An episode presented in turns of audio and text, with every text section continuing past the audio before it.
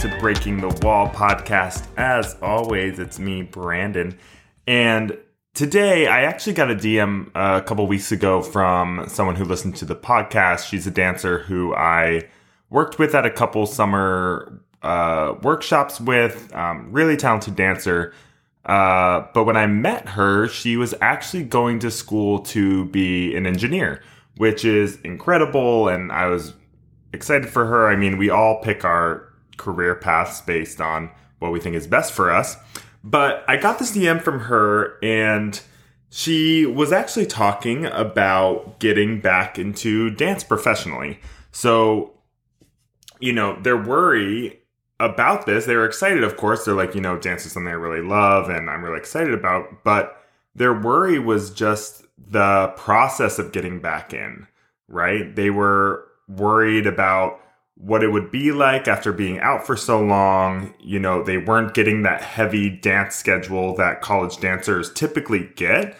And they really just didn't know where to begin. So I wanted to make an episode about how to ease back in if you are someone who's kind of in her shoes of stepping back in and trying to find some consistency in your dancing after taking some time off.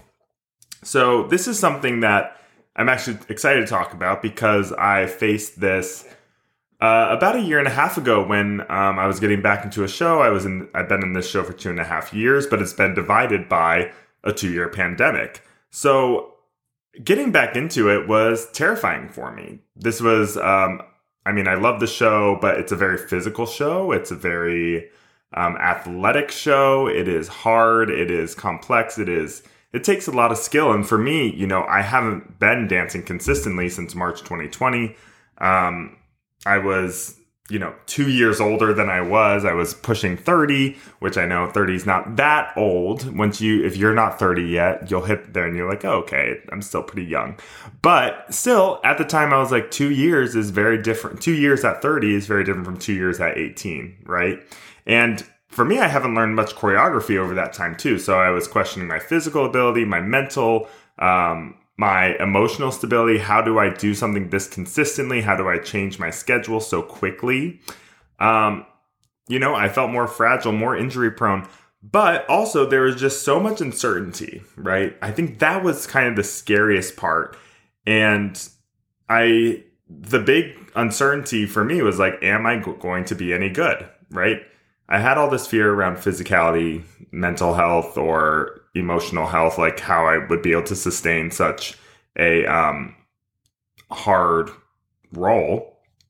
And it was really like, am I good enough to still do this? Right. But also, I, I mean, I think this is valid and also maybe a little irrational at the same time, if that, if that's possible. Um, but, you know, I had a fear that the Juilliard kid who was about to graduate college was about to come and steal my job, right? Of course, this wasn't true, and of course, there was tons of space in me for me and my particular job to really navigate my way back in, into it and try to figure it out. And I had some time to do that, but the fear was still there.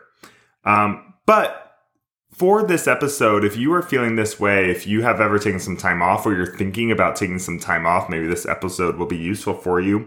But I want to share just three ideas to just help you get started to ease your way back into dancing after taking this time away. For me, the number one thing that's important is to just start small and accessible. Yeah, so starting small, starting with something that feels accessible for you right now, and that's going to look different for everyone.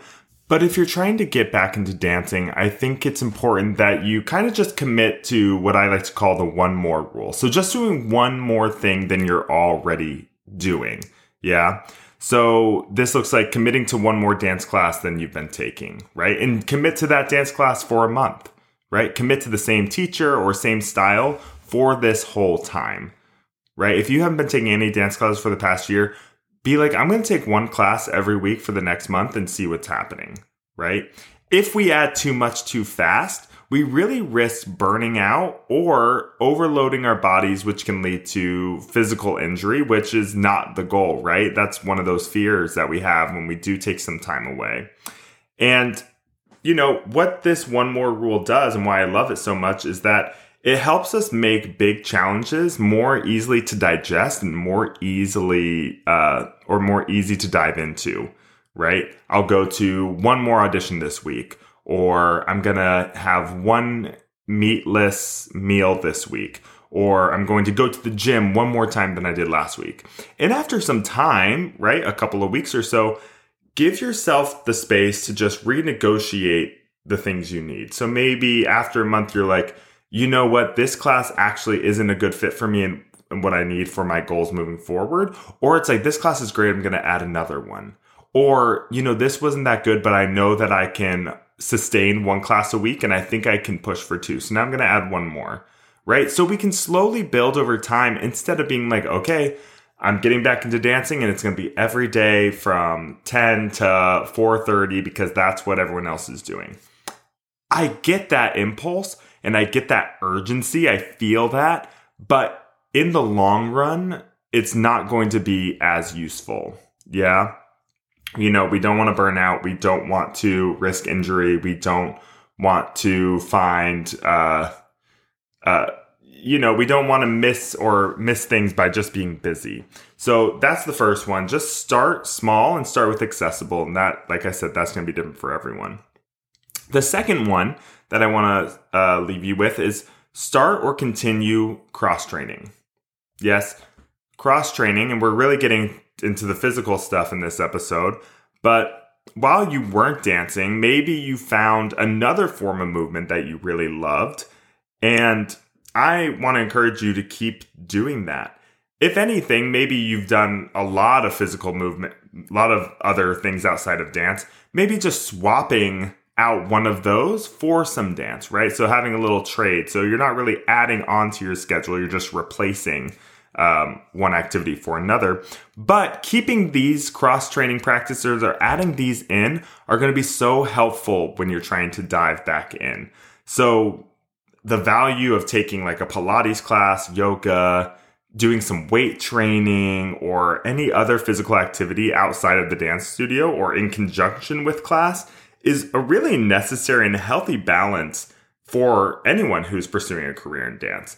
So even if you are listening to this and you're like, you know, Brent, I've been in this thing. I did four years of college dancing. I, you know, I take this many classes a week. I think that's great. I think we can also add in these other styles or these other movement practices as well. It's a great way to rebuild strength, and honestly, it doesn't need to be a lot. Once again, you can use the one more rule. Just okay, I don't go to the gym right now. I'm to go once a week.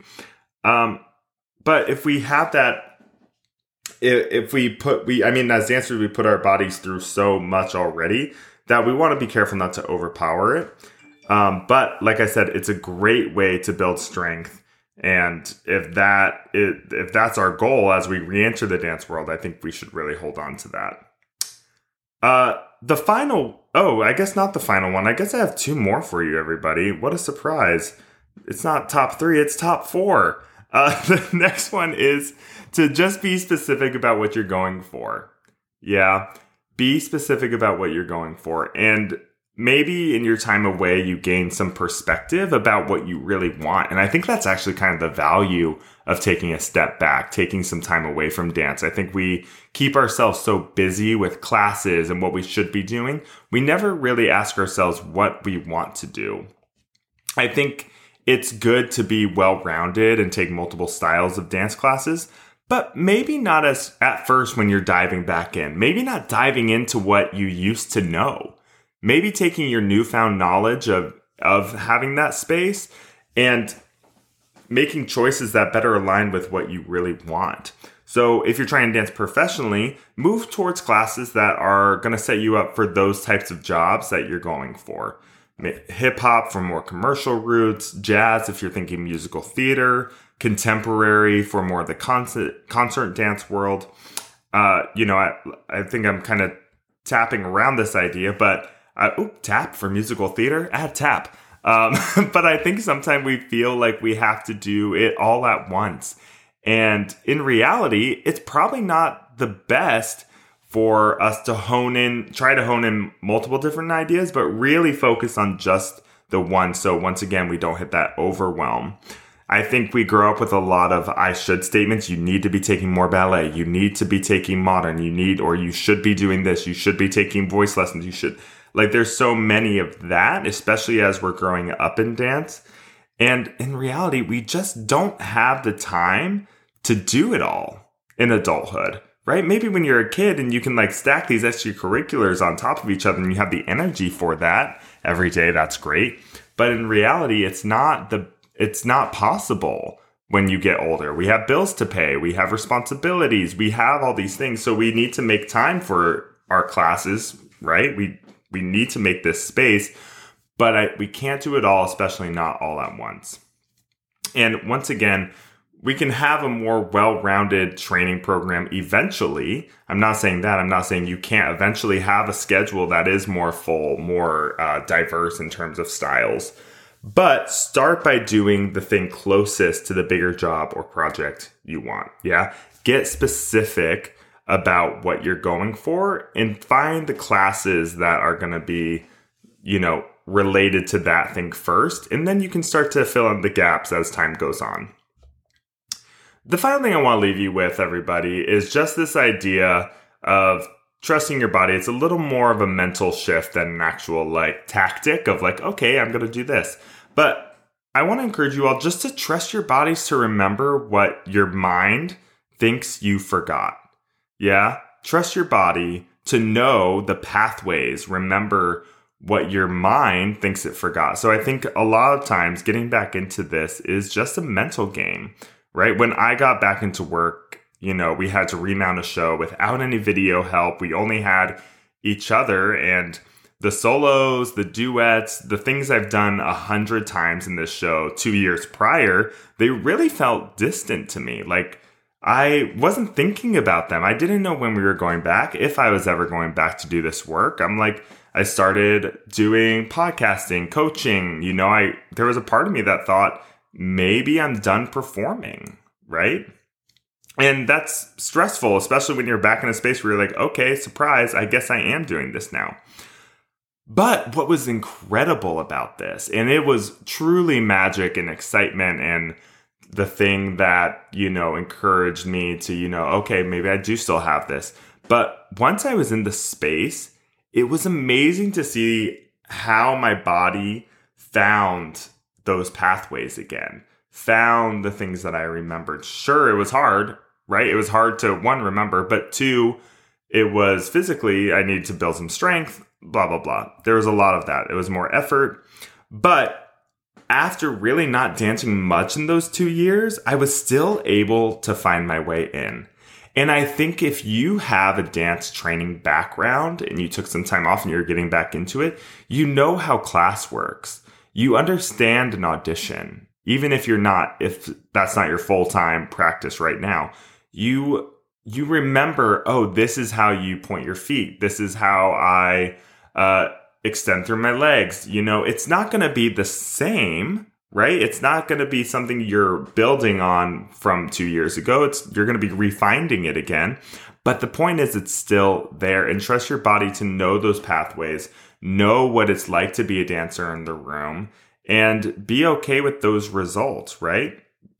More often than not, this whole process is a mental game we play, right? The anticipation of what it's going to be like is just way worse than what the actual action of getting back in is.